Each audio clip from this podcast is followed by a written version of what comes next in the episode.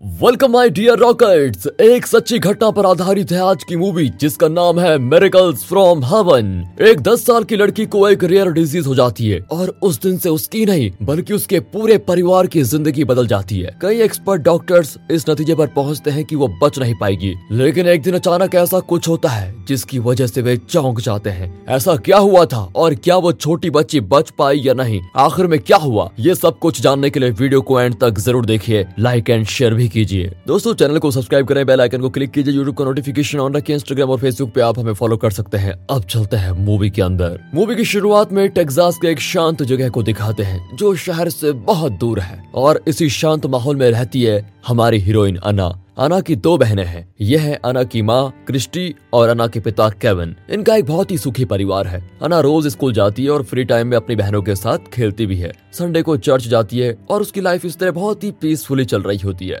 Christie अपना farm चलाती है और वो इस बिज़नेस को और बड़ा करना चाहती है। रोज की तरह वो अना को बेड टाइम स्टोरी सुनाकर आराम से सुला देती है और खुद भी सोने जाती है। लेकिन प्रॉब्लम्स हमेशा तब ही आती हैं जब हम जरा भी एक्सपेक्ट नहीं करते। उस रात अचानक अना वोमिट करने लगती है पेरेंट्स फिर घबराई जाते हैं जब बच्चों को कुछ होता है तो। क्रिस्टी क्लीनिंग वगैरह करके अना को फिर सुला देती है, लेकिन खुद चैन से नहीं सो पाती कि अचानक बच्ची को हुआ क्या। अगले दिन वे अना को हॉस्पिटल लेके जाते हैं, जहाँ उसके कुछ टेस्ट किए जाते हैं। डॉक्टर को कुछ भी अजीब नज़र नहीं आता और कहता है कि आप परेशान मत होइए फ़ूड पॉइजनिंग हुआ होगा। एक काम कीजिए, मेरा बताया हुआ डाइट फॉलो कीजिए, वो ठीक हो जाएगी। तब जाकर पेरेंट्स को तसल्ली होती है, कोई सीरियस प्रॉब्लम नहीं है। उनकी फैमिली फिर से नॉर्मल हो जाती है। अना के लिए डॉक्टर ने एक स्पेशल डाइट बताई होती है, जिसकी वजह से वो पिज्जा नहीं खा सकती।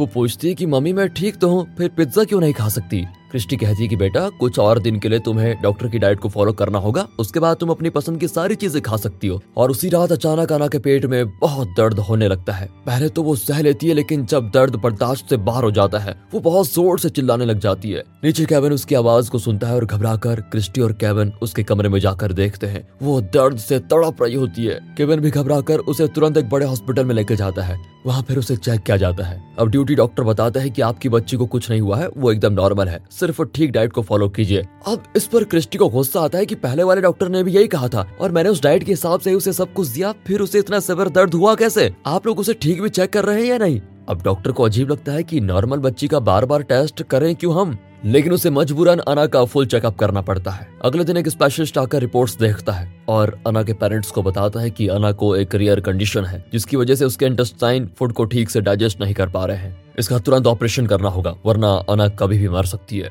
ये सुनकर पेरेंट्स शॉक हो जाते हैं कि ये क्या कह रहे हैं डॉक्टर तुरंत ऑपरेशन की तैयारी की जाती है और अना की नाक में फीडिंग ट्यूब घुसाया जाता है। अना दर्द के मारे रोती है, बेचारी बच्ची तो है। उसकी हालत देखकर क्रिस्टी सह नहीं पाती। फिर ऑपरेशन होता है, जिसके बाद डॉक्टर क्रिस्टी और केविन को बताता है कि अना की जान को अब खतरा नहीं है। फिर क्रिस्टी और केविन को थोड़ा रिलैक्स होता है, लेकिन डॉक्टर उतना खुश नहीं दिखता और बताता है कि अब अना मुँह से कभी खाना नहीं खा सकती। नाक में फीडिंग ट्यूब डालकर ही उसे पोषण देना होगा। क्या करें? ये एक रेयर डिज़ीज़ है और इसका और कोई इलाज भी नहीं है। क्रिस्टी बर्दाश्त नहीं कर पाती कि एक दस साल की बच्ची को इतनी दर्दनाक बीमारी हुई है। पर डॉक्टर बताता है कि बॉस्टन में एक पेडियाट्रिक स्पेशलिस्ट है। आप उनसे मिल लीजिए, शायद वो कुछ आपकी मदद कर पाए। देखा दोस्तों आपने? एक ही दिन में इनकी पूरी लाइफ उलट पलट हो जाती है। अना जो अपनी बहनों के साथ खेलती कूदती थी, वो अब शायद ठीक से चल फिर भी नहीं पाएगी। कुछ दिन के बाद अना को डिस्चार्ज कर दिया जाता है और घर पर भी उसे ट्यूब के ज़रिए ही पोषण दिया जा रहा है, क्योंकि वो अब खाना नहीं खा सकती। लेकिन फीडिंग ट्यूब को अंदर घुसाकर फिर बाहर निकालना अना के लिए बहुत बड़ी प्रॉब्लम बन जाती है। वो अपनी पुरानी लाइफ को बहुत मिस करती है कि मैं कितना खुश थी पहले। इतना ही नहीं, अना का पेट भी अब धीरे धीरे बड़ा हो रहा है और वो अपने पसंद का ड्रेस भी नहीं पहन पाती। वो पूछती है की, मम्मी, मेरे साथ ही ये सब कुछ क्यों हो रहा है? क्या भगवान को मेरी तकलीफ़ दिखाई नहीं देती? मैं तो चर्च जाकर इतनी प्रेयर करती हूँ, फिर मेरे साथ ही ऐसा क्यों हुआ? क्रिस्टी भी समझाती है कि बेटा, इस दुनिया में ऐसी कई बातें हैं जो हमारी समझ से बहुत दूर, बहुत बाहर हैं। उन्हें स्वीकार कर लेने में ही हमारी भलाई है, तभी ज़िंदगी अच्छी चलेगी। दोस्तों, अगर आप भी इस बात पे एग्री करते हैं तो वीडियो को लाइक कीजिए। लेकिन बेटी को समझाकर क्रिस्टी खुद बाहर आकर बहुत रोती है, क्योंकि क्रिस्टी के मन में वही सवाल उठ रहा है, जो अना पूछ रही थी कि वो भगवान की इतनी प्रेयर करती है, फिर उसके साथ ही ऐसा क्यों हुआ? बहुत परेशान होती है वो। फिर वो टेक्सास के बेस्ट पेडियाट्रिशियन के पास जाते हैं, जिसका नाम डॉक्टर सेम्यूल है। वो डॉक्टर सेम्यूल का अपॉइंटमेंट लेने के लिए रोज कॉल करती है, लेकिन उस डॉक्टर का अपॉइंटमेंट दो तीन महीनों के लिए फुल होता है, और क्रिस्टी को अपॉइंटमेंट मिलता ही नहीं। अना धीरे धीरे स्कूल जाने लग जाती है। लेकिन वो बच्चों के साथ खेल कूद नहीं सकती, क्योंकि वो बहुत ही जल्दी थक जाती है। वो बहुत ही डिप्रेस रहती है, किसी से ठीक से बात तक नहीं कर पाती। अब क्रिस्टी अपॉइंटमेंट के लिए वेट नहीं करना चाहती और किसी भी तरह डॉक्टर सैमुअल से मिलने की ठान लेती है। फिर वो अना को लेकर बॉस्टन की फ़्लाइट पकड़ लेती है। फिर उस डॉक्टर के क्लिनिक में जाकर अना को वेटिंग एरिया में बैठाती है और रिसेप्शनिस्ट को अना की हालत के बारे में बताती है कि देखे कितनी सीरियस कंडीशन है। प्लीज़ मेरी बात समझिए मुझे। जल्दी अपॉइंटमेंट के लिए कोई हेल्प कीजिए। रिसेप्शनिस्ट कहती है कि मैं आपकी सिचुएशन समझ सकती हूँ, लेकिन अपॉइंटमेंट वाले कई लोग वेट कर रहे हैं, इसलिए आप डॉक्टर से नहीं मिल सकते। क्रिस्टी गुस्से में चिल्ला देती है कि मेरी बेटी की कंडीशन बहुत सीरियस है। क्या इमरजेंसी केस को भी आपके डॉक्टर दो तीन महीने बाद देखेंगे? पर रिसेप्शनिस्ट कहती है कि, सॉरी मैडम, फ़िलहाल आप घर जाइए, मैं डॉक्टर से बात करके आपको फ़ोन करूँगी। इसके आगे क्रिस्टी कुछ कर नहीं सकती थी और निराश होकर अना को बाहर लेके आ जाती है। दोनों एक रेस्टोरेंट में जाते हैं। अना को लगता है कि अब उसकी लाइफ ऐसे ही गुजरेगी। एक पेशेंट की तरह लेकिन क्रिस्टी हार नहीं मानना चाहती और किसी भी तरह अपनी बेटी को उसकी पुरानी लाइफ लौटाना चाहती है। तभी वहाँ की एक वेट्रेस जिसका नाम एंजिलिया है, वो आकर पूछती है, आप दोनों यहाँ पर नहीं है क्या? आप चाहें तो मैं आपको शहर घुमा सकती हूँ। इस अजनबी का चुलबुलापन इनके मन का तनाव काफ़ी कम कर देता है। दोस्तों, अगर आप कभी ऐसे अजनबी से मिले हो तो कमेंट्स में उस एक्सपीरियंस को ज़रूर बताइएगा। आप क्रिस्टी और अना बहुत ही हल्का फील करती हैं और एंजिला के साथ वो शहर घूमने को तैयार हो जाती है। पहले वे एक्वेरियम जाती हैं, जहाँ रंग बिरंगे फिशेस को देखकर अना बहुत ही खुश होती है, क्योंकि उसे एक्वेरियम्स बहुत ही पसंद है। इसी बीच क्रिस्टी एंजिला को अना की बीमारी के बारे में बताती है। फिर वे म्यूज़ियम जाती है और वहाँ की एक पेंटिंग को अना बहुत देर तक देखने लगती है। इस बीमारी ने अना को इतना मैच्योर बना दिया है कि वो लाइफ को एक नए नज़रिए से देखने लगी है। वो उस पेंटिंग की बारीकियों को भी समझ पाती है। तभी क्रिस्टी को हॉस्पिटल रिसेप्शनिस्ट कॉल करके कहती है कि कल सुबह डॉक्टर कुछ देर के लिए फ्री हैं, इस दौरान आप अपनी बेटी को दिखा सकती हैं। ये सुनकर क्रिस्टी बहुत ही खुश होती है कि फाइनली मेरी बारी आने वाली है। अगली सुबह वो अना को लेकर हॉस्पिटल जाती है। और यह है फ़ेमस पेडिटिशियन डॉक्टर सैम्यूल जो बहुत ही हंसमुख और मज़ाक किस्म का डॉक्टर मालूम होता है। वो अना के चेस्ट पर स्टेथोस्कोप रखकर नॉक करता है कि, अंदर कौन है भाई? इस बेबी को क्यों तंग कर रहे हो? है, उसकी बातों से अना काफ़ी हंस देती है। ये अच्छा तरीका है वैसे डॉक्टर का। अना को चेक करके वो क्रिस्टी को बताता है की देखो, आपको हिम्मत से काम लेना होगा, क्योंकि अना को और भी कई टेस्ट से गुजरना होगा। तब जाकर हम किसी नतीजे पे पहुँच पाएँगे। फिर वो अना के पेट में एक ट्यूब इंसर्ट करता है, जिसमें एक छोटा सा कैमरा होता है। पूरा चेक करने के बाद वो क्रिस्टी को बताता है, ये confirm case of intestinal obstruction है, यानी बच्ची का इंटेस्टाइन ऐसे बिहेव कर रहा है। मानो इंटेस्टाइन में कुछ फंसा हुआ हो। इसलिए वो कुछ कह नहीं पाता क्योंकि उसका इंटेस्टाइन कुछ डाइजेस्ट करने को तैयार ही नहीं है। अब अना को ज़्यादा घूमना फिरना नहीं चाहिए और अच्छा यही होगा कि वो छह महीने यहाँ रहकर ट्रीटमेंट ले। मैं उसे ठीक करने की पूरी कोशिश करूँगा। वो ये भी कहता है की अना बाहर से शांत दिखती है लेकिन अंदर ही अंदर उसे बहुत दर्द हो रहा है। उसके बाद अना को वहाँ एडमिट किया जाता है और क्रिस्टी भी वहीं पर रहती है। इस तरह अना का ट्रीटमेंट होता है शुरू। वे हॉस्पिटल में बैन नाम के आदमी से मिलती है,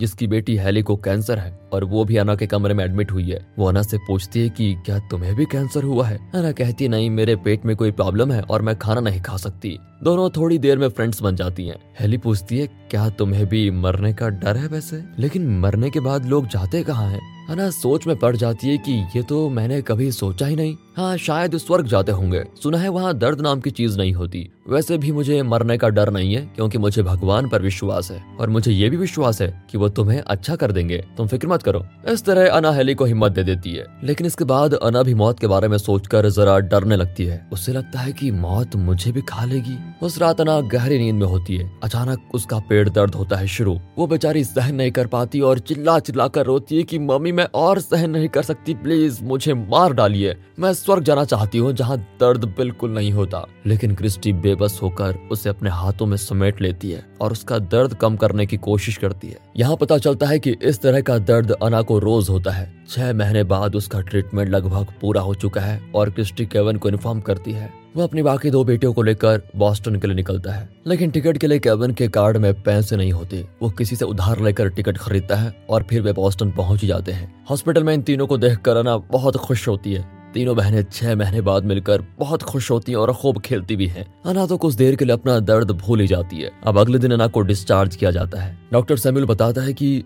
अब अना को हॉस्पिटल में रहने की ज़रूरत नहीं है, लेकिन इसके बाद आपका असली काम होगा शुरू। आपको चाहिए कि अना शारीरिक और मानसिक तौर पर बिल्कुल भी स्ट्रेस्ड फील न करे। उसे हिम्मत से काम लेना होगा और स्ट्रांग बनना होगा। यही उसका असली ट्रीटमेंट है। वो एक चाइल्ड साइकेट्रिस्ट से मिलने के लिए कहता है और बताता है कि अना को हमेशा खुश रखना, याद रहे, खुश रखना उसे हमेशा। लेकिन मन ही मन डॉक्टर सेम्यूल बहुत परेशान होता है, क्योंकि वो इस रेयर डिज़ीज़ को पूरी तरह से क्योर नहीं कर पाया। और उसे पता नहीं होता कि अना इस तरह कितने दिन ज़िंदा रह पाएगी? इसलिए वो चाहता है कि अना हॉस्पिटल में रहने के बजाय ज़्यादा से ज़्यादा वक्त अपने परिवार के साथ बिताए। घर लौटकर अपनी बहनों के साथ अना बहुत ही अच्छा फील करती है। अब एक दिन खेल ही खेल में अना की बड़ी बहन मज़ाक करती है। क्या तुम पहले की तरह इस पेड़ पर चढ़ सकती हो? अना भी सोचती है की मैं पेड़ पर इतनी हज़ारों बार चढ़ चुकी हूँ और अब चढ़ने में प्रॉब्लम क्या होगी? कोई भी नहीं। ये सोचकर वो उस पेड़ पर चढ़ जाती है। लेकिन ये सौ साल पुराना पेड़ है और इसके वेट से उसकी शाखा टूटने वाली होती है। अना घबराकर वापस पेड़ की धड़ के पास चली आती है। उस बड़े पेड़ के बीच में एक बड़ा होल होता है।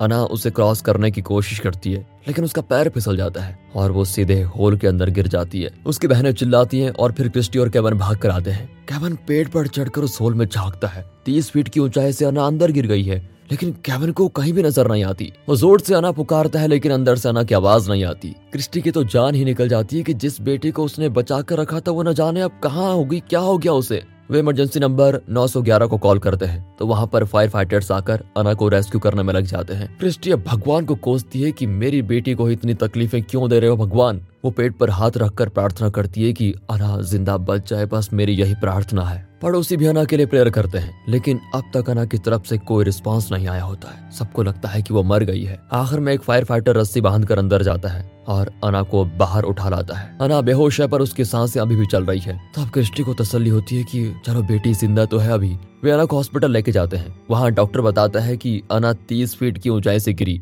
लेकिन उसके शरीर में कोई भी घाव नहीं है। ना ही कोई फ्रैक्चर ना ही बोन क्रैक सिर्फ़ जरा सी खरोंचे आई है। वो बिल्कुल ठीक है। वो खुद हैरान होता है कि ये सचमुच मेरिकल से कम नहीं है। क्रिस्टी और केवन बहुत ही खुश होते हैं कि चलो, हमारी बेटी बिल्कुल सेफ़ है। फिर अना को घर लेके आते हैं। उसके बाद अना बहुत ही एक्टिव हो जाती है और ऐसा लगता है जैसे उसे कोई तकलीफ़ ही नहीं है। इस बात को सबसे पहले क्रिस्टी नोटिस करती है। और केवन को बताती है कि अना के अंदर ज़रूर कोई बदलाव तो आ गया है। अब वो बिल्कुल भी नहीं थकती और हर काम पूरी फुर्ती से करती है। एक दिन वो ड्रेस चेंज करते हुए दिखाती है कि अब उसका पेट उतना बड़ा नहीं है जितना पहले था। अना को फिर चेकअप करने के लिए क्रिस्टी उसे डॉक्टर सैम्यूल के पास लेके जाती है। वे अना को चेक करके चौक कर कहता है की ये तो जादू हो गया। अना पूरी तरह से ठीक हो चुकी है। उसके इंटेस्टाइन का डिज़ीज़ जैसे गायब ही हो गया हो। मुझे तो ये कोई चमत्कार से कम नहीं लगता। अब वो नॉर्मली खाना खा सकती है और सब कुछ कर सकती है। ये सुनकर सभी बहुत ही खुश होते हैं और अना को घर लेके आते हैं। लेकिन क्रिस्टी और केविन को विश्वास नहीं होता कि ऐसा चमत्कार हो कैसे सकता है। वे एक दिन अना से पूछते हैं कि बेटी, उस दिन पेड़ के होल में गिरने के बाद क्या हुआ था? क्या तुम्हें कुछ याद है? अब अना अपने पेरेंट्स को बताती है कि जब मैं होल में गिरी तो वहाँ बहुत ही अंधेरा था। लेकिन एक तितली मेरे इर्द गिर्द घूम रही थी। फिर मैं एक सपनों की दुनिया में चली गई।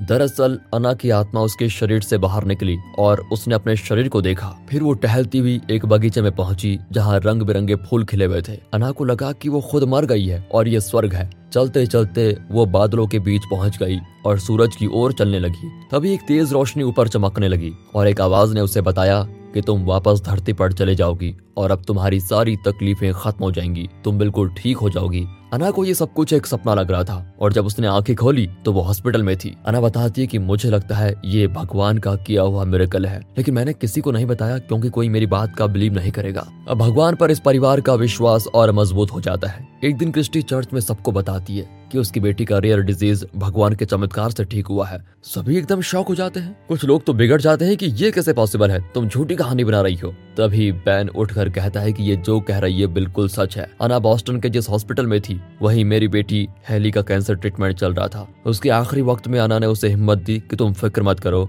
भगवान तुम्हारा दर्द कम करेंगे। अना की वजह से मेरी बेटी बहुत ही पीसफुली चल बसी। ये सुनकर अना बहुत रोती है, क्योंकि हैली उसकी बहुत अच्छी फ्रेंड बन चुकी थी। अना को लगा कि भगवान ने उससे भी बचा लिया होगा, पर अब उसकी मौत की खबर सुनकर अना से सहा नहीं जाता। सभी बहुत इमोशनल हो जाते हैं। और भगवान के इस चमत्कार की खबर हर जगह फैल जाती है। आखिरी सीन में अना अपने परिवार के साथ बैठकर खाना खाती है, लेकिन खाने से पहले वे सभी हाथ जोड़कर भगवान का शुक्रिया अदा करते हैं कि आपने हमें तकलीफें तो दी, लेकिन हमारा साथ नहीं छोड़ा। फिर वे खाना शुरू करते हैं। और दोस्तों, इसी के साथ हमारे दूसरे चैनल मूवीज़ वेदर को भी सपोर्ट कीजिए, उसे सब्सक्राइब करें। ये विश्वास पर आधारित गुड फील मूवी यहाँ पर होती है खत्म। तो दोस्तों, कैसी लगी आपको मूवी अगर ये वीडियो अच्छी लगी हो स्टोरी अच्छी लगी हो एक्सप्लेनेशन अच्छा लगा हो तो इसे ज़्यादा से ज़्यादा शेयर करें सब्सक्राइब करें। मिलते हैं अगली वीडियो में, तब तक के लिए गुड बाय ख्याल रखिए अपना। And finally thanks for watching